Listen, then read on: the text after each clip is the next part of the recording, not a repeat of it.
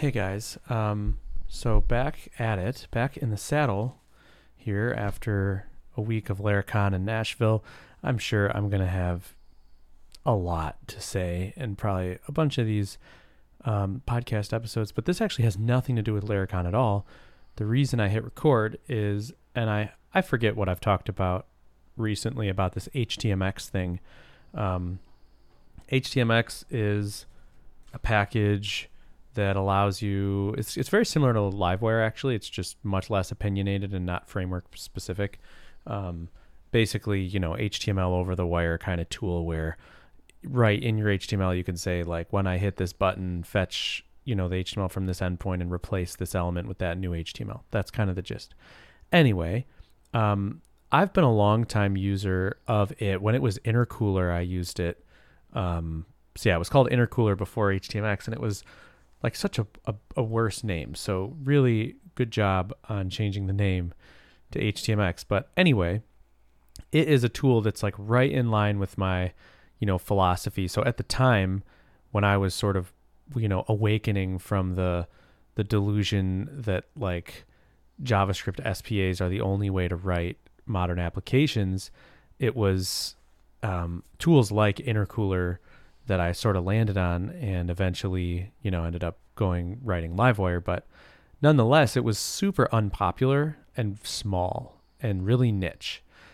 And there's a few other ones. There's Unpoly. I'm pretty sure it's called Unpoly. Is another tool in that ecosystem that's very actually similar to HTMX and and then of course there's like Hotwire and Stimulus and Livewire and LiveView and all that, whatever.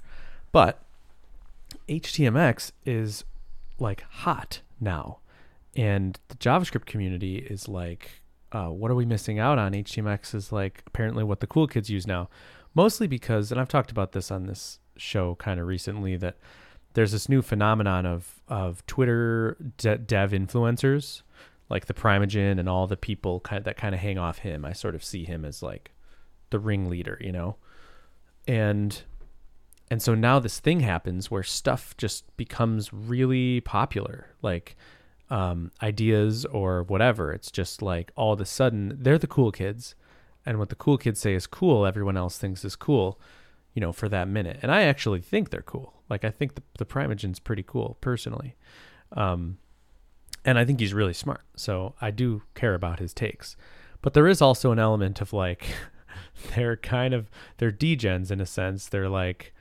um, they're trolling like people all the time. Like they're I don't, I don't know. That's not even the right word. I can't think of the right word. Like maybe the love for HTMX is almost like a meme at this point. Um, so they, they start hyping up this HTMX thing. All of a sudden, you're seeing it everywhere. And it's funny because they create this hype for some reason and it gets created somewhere, somehow. And I don't know the origins of the love for HTMX. And then lots of other people go, oh, this is the hot thing. I got to learn it. I got to write about it. I got to care about it. So all of a sudden, there's all this stuff coming out in the in the community. So I actually hopped on one of these Twitch streams where the Primeagen was gonna like use HTMX or something, and and I, I gotta say it was I and Carson, the creator of HTMX, was on that stream, and he was just in the chat, and I I don't know how he feels about the stream, but like that these streams are not educational per se, you know they're they're crazy I am not involved in communities like that, so I'm not really used to. It's like, oh, it's entertainment is what it is. And if you're there for like HTMX education, especially if you created HTMX, you got to be just like quaking. Like the way that like they're uh, all right, yeah, they write like three at least at least on the stream I was on. It's like three lines of code per minute because because rightfully so to be a good streamer, to make it entertaining, you interact with the chat and with the group. And there's so much group and chat interaction that it's like, it really is like an ADHD nightmare. You know, there's like no focus to be found. It's just, oh, it is something. It's a spectacle. But I did come up disappointed of like, like interesting. Like, why is he using HTMX within Leptos? which is like a full stack, not Livewire esque, but kind of, you know, framework. It's more like React, but um, uh, front end framework in in Rust, and so he was using HTMX with Leptos, which was weird, and and I just felt like I walked away from it. And like anybody who watched that stream didn't really get what HTMX is after leaving it. So I say that all to say I'm like lobbing some kind of soft criticism at like there's this really kind of crazy HTMX hype, but it seems pretty like thinly veiled or or it's a thin veil or something. I don't know. It's not there's not a lot of like real people who use HTMX and love it and are hyping it. It's more like the influencers are ironic, somewhat ironically hyping it and and also HTML like Carson who runs the HTMX, well who, is HTMX, but he is the guy behind the the Twitter account and the tweets are he's a shit poster. You know, he's just like he's got meme tweets. Uh, his tweets are just funny, you know. That's kind of his whole bit. It's not and it's entertaining and so people follow, you know, his Twitter account. So he's this whole thing has sort of risen to fame because of all of this, not because HT I again, I love HTMX. In fact, it like has inspired me to write Livewire, which is my life pursuit. So I am in for it and I'm like, yeah, like this is really good that it's getting the stage. I guess a good thing is even though they're just kind of meme hyping it, a lot of people are, you know, like me are just just think it's being hyped and and that's and so it actually turns into it being hyped, you know. it translates to oh, it actually is being genuinely hyped because people are kind of you know, hype hyping it. I don't know. Um, so so it is like good because it kind of lays the foundation for tools like Livewire and Alpine to have a, a place at the table. Like when you have converse like front end conversations with front endy people, they just don't get it. They're like, oh, so what is it like? You know, I actually had a really well meaning conversation with a really good person, um, like a month ago, and and trying to explain to them they're like a good React developer, like top tier. Um, and they're kind of like interested in, oh, what are you doing? You know, oh, it's Livewire. I've been hearing all this stuff about it. Yeah. They don't get it. You know, they have no place, they have no slot for it to sit into because they don't, they're not really full stack developers that come from that realm. So when you have these front end conversations, it's like, obviously, like React and Svelte and Vue are all alternatives to each other and solid and lit and all that stuff. But when you start adding in things like Alpine, it's like, well, this seems really limiting. Well, you're not getting the full picture. Or Livewire, and it's like, oh, that's just some obscure Laravel thing. Or HTMX is like, when would we use this? Who has access to the back end at all? You know? But now, like, it'll have a conversation. It, it kind of, because it's being so center stage, it exposes that gap in the front end, you know, just the front end world and and speak front end talk, you know. Um, it it creates a place. And so now it's like you could say, oh, Livewire is kind of like HTMX for Laravel, you know, and like people have a place for it, which is cool. Um, or Alpine is like, oh, it pairs really well with things like HTMX. And so if everybody knows HTMX, at least just because of its little hype train, it's like, oh, okay, that makes sense, you know? So that's all really cool. Um, what did I actually come on here to say? Oh, so this is the whole bit that's just kind of like a quick brief history on HTMX stuff. The bit is that bummer for well, I actually messaged Carson. Um, he's a wonderful guy and has reached out to a few of us people who maintain software that's somewhat similar and we've you know kind of hung out and shared notes and stuff so i messaged him just to congratulate him on like the hype or whatever like uh, hey cool to see because he deserves it he's been at this thing for probably I don't know eight years, probably more than that. Like, good for you, man, that you're getting center stage. And he he kind of was like, yeah, thanks, but also like I'm an introvert and it's you know it's a little taxing. So he's probably getting invited on the podcast all the time. Okay, so now we wake up to Twitter bashing HTMX. so there's a few things. There's some people that are like, "What? How is this useful? Or where where is this useful? Or what? How do I you know like?" So there's some people that's just like, yeah, if you're only a front end developer, you're going to be really confused by HTMX. But also, like HTMX, uh, you know, injects HTML and doesn't like, I don't know what its level of sanitization is, but presumably it could open your app up to cross site, you know, security attacks if you didn't sanitize, if like you allowed a user to save some form with HTML in it and then you like swapped it into the page at runtime or something like that that is like you know whatever a hole in HTMX and and it's not though like it I guess it is in a sense if you're not protecting if you're not sanitizing user input and you're showing it to all users, you know, the same as like showing markdown, rendering markdown. Um, those things kind of exist. I wonder if like Livewire doesn't really I'm trying to think why Livewire doesn't introduce this vulnerability.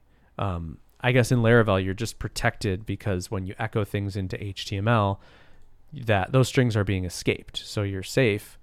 Um, but in HTMX you might be using it in a backend context that doesn't have that protection, and so I don't know actually the full breadth of the criticism, but the point is, and so the prime, the prime, the Primeagen or prime, he just tweeted this morning like you know yeah I guess if you if you're not like safe on the back end, this is not good. Um, and maybe it has like more of a um, attack surface area than Livewire because it doesn't use a morphing tool. It just, um, at least to my knowledge, HTMX just swaps the HTML into the page. And I think you can use MorphDOM or you know use some kind of morphing thing like opt into it, but I think by default it's not. And you know maybe maybe that somehow does something. I don't know.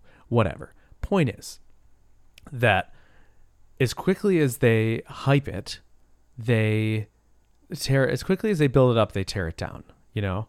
Because as soon as that thing gets center stage, it's just a race for people to dethrone it, basically. And that is actually a big reason why I'm not super evangelical about really anything for that reason, but specifically my tools, you know? I think a lot more strongly about the tools I build than I lead on, you know, that at least than I say publicly. I'm not one to write posts about why everyone else is wrong and I'm right, you know, although I think that um, in a certain context, you know, you've, I'm sure you've heard me blabber on about like my kind of whole life's thing that front end development has gotten just insanely complex and it's, and tons of developers are just misguided because they think it's the only way. And we're sitting here just writing, you know, we're we're running productivity circles around them and and they think that we're dumb, you know? And it's like, oh my gosh, you have it so opposite. Um, you're dumb. No. but yeah, so I've I'm pretty like meek about the tools. I don't do a lot of thought leadership, I guess. Thought leadership is like a weird thing in general. Um, you're kind of asking for it, you know. And so with this, it's like a reminder of like, oh yeah, you know, they're just yanking your chain. They're just pulling you up to to to push you down like that's and it's not like w- there's some evil person doing this. It's just the way things go. Is new things are cool and everybody wants to be everybody nobody wants to to be seen as like left behind, you know? So there's this cycle of like not being on the newest thing, you know? And so that's how these things get pushed up and hyped up. You want to have the latest thought. The whole thing is a conversation of back and forth publicly. You know, this whole Twitter public, not just Twitter, but Twitter's kind of the center, the beating heart of it. The conversation that happens back and forth where somebody says, This is good and people say, "Oh, that's good," and then they and then somebody else says, "Well, that's not actually as good as this," and then everybody else goes, "Oh, that's not actually as good as this." So now this is the good thing, and everybody wants to know the latest, you know, the the the bleeding edge of that conversation, you know, and but because the fear is or or the belief is that this conversation is leading us towards truth or that each each response attached onto the end of this conversation is the most true thing because it's taken all the things before into account, iterated on them, and generated a response that is novel or better or addresses problems or something or brings something new to the table. So it is the most true thing, it's the best thing. And that's the reason that we're always moving, you know? And I think there's truth in that to a degree, but there's also some fallacies in it because there's just because of that that mechanic, it's like there's this race to dethrone the currently thought of as good thing. And it's not just that something else is better, it's that something different is perceived as better. Or something with a different set of trade offs is now better because it's newer. There's this bias, you know? And that force of nature, that thing, it's like I'm almost I think yeah, I'm just like hesitant to be put in that limelight because um because I will get torn down and I don't want to have to defend these things to everybody. It's like you know, maybe it'll just be the people who are into it are into it and we'll just quietly like be really productive and happy, you know. Um and Laravel has sort of done this to a degree in the broader ecosystem. We're sort of, you know, quietly, happily doing our thing and and really enjoying what we do, and that's that's you know uh, one of the yeah. So I guess I came here to say it's a bummer that HTMX is now getting shat on, but it makes a lot of sense. It just comes with the throne, and it was never a true throne to begin with. It was just another iteration this hype cycle, and now I'd say, hopefully, the takeaway after all this settles is that um, and by all this, I mean it's just like that tier of people that talk about stuff that I talked about another thing that I'm like, actually don't love this about Twitter. This whole like new thing where it's you just talk about stuff, you know, and you're not like building stuff or writing like thoughtful, you know, experience based things. It's just like random takes on stuff and then people's takes on those takes. It's very fleeting and very hollow. And this is yet another chapter in that. And but I hope that the result of this, you know, hollow pursuit is that people now understand tools like HTMX and are pumped about them or think they're cool, you know. And it would be a real darn shame if people left this thinking that HTMX is just a security hole laden thing. But here's the thing: even me saying this is perpetuating that um, that negative bias where somebody can find. It's the same with Alpine and um, uh, what's it called?